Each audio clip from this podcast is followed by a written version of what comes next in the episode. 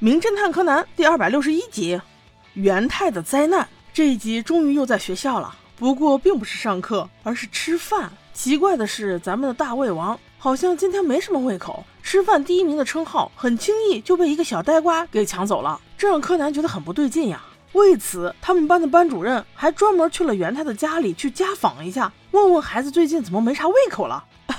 我怎么记得家访的时候都是说孩子怎么搞的，最近成绩又下降了，而元太却是孩子怎么搞的，最近胃口又下降了。元太的家人也搞不清楚到底是怎么回事，所以只能靠少年侦探团了。放学之后，他们四个专门堵住元太，以柯南和灰原的实力，还不是秒杀他？所以分分钟元太就交代了，原来是这样的，他前两天报了个警，说是自己看到了那个变态抢劫犯，不仅他看到了，还有一个大哥哥也看到了。但莫名其妙的是，那个大哥哥怎么就不承认呢？从那之后，他就总感觉有谁要追杀他，而且还收到了恐吓电话，说是如果把这一切告诉朋友或者家人，那么他们全部都会死掉。所以傻乎乎的元太就一个人默默的守护着这一切。我说你的法律意识也不算淡薄吧？你都知道报警，就不知道把这些也说给警察叔叔听吗？但是当他说完这一切的时候，大家居然都不信。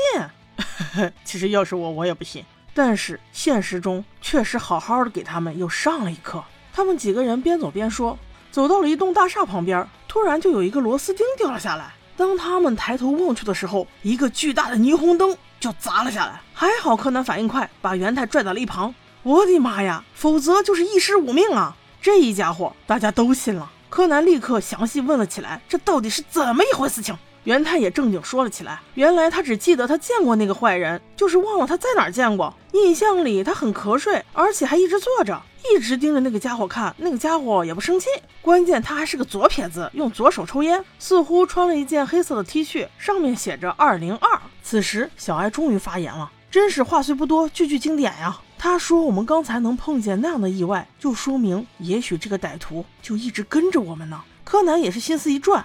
对，没错，我们可以利用这一点。于是他们几个专门钻进了一家小的咖啡厅，商量着后面的计划。正说话间，元太突然看见了那个劫匪曾经穿过的同款黑色 T 恤。柯南赶紧跑过去问人家：“大哥哥，这件 T 恤是在哪里买的？”元太仔细一看，除了胸前的字不一样，其他的款式都一样。那个小哥哥给他们说了以后，他们很快就到了那家服装店。服装店的老板告诉他们，并没有二零二的字样，一般都印的是比较颓废的东西。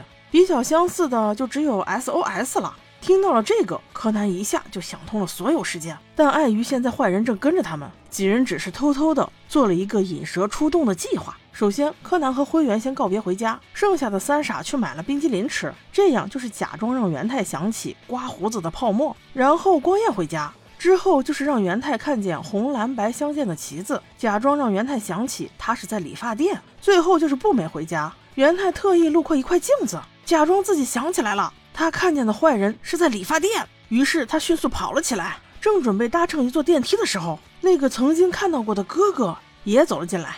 妈呀，这么巧！这一看长相就知道他肯定不是什么好人。果不其然，他的背后背着一把刀。等电梯门再一次想要关上的时候，哈哈，就是你落网的时候，你上钩了。柯南等人全部又回到了现场，把所有的一切都说了一遍。原来元太之所以认不出这个大哥哥就是坏人，那是因为他染了一头金发，而作案的时候他是一头黑头发。胸前的 SOS 被认成了二零二，那是因为他看到的坏人在镜子里。这也可以印证为什么他一直盯着人家看，人家却没有生气。当然了，他也不是左撇子，而是正常的用右手抽烟。这一切都是镜子捣的鬼。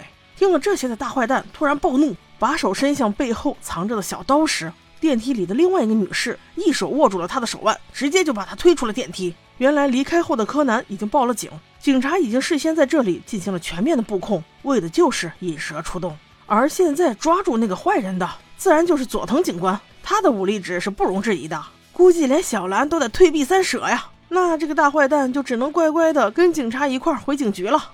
少年侦探团又是大功一件呀！这回元太终于可以放心的回家了。我们的小吃货又重新上线了，但是灰原还是忧思忡忡。最后，他给柯南说：“如果被追杀的是我，那你根本就没有救我的机会。而且，我清楚的记得金恩他就是左撇子，哈哈哈，有点小恐怖哦。”好的，我们下集见。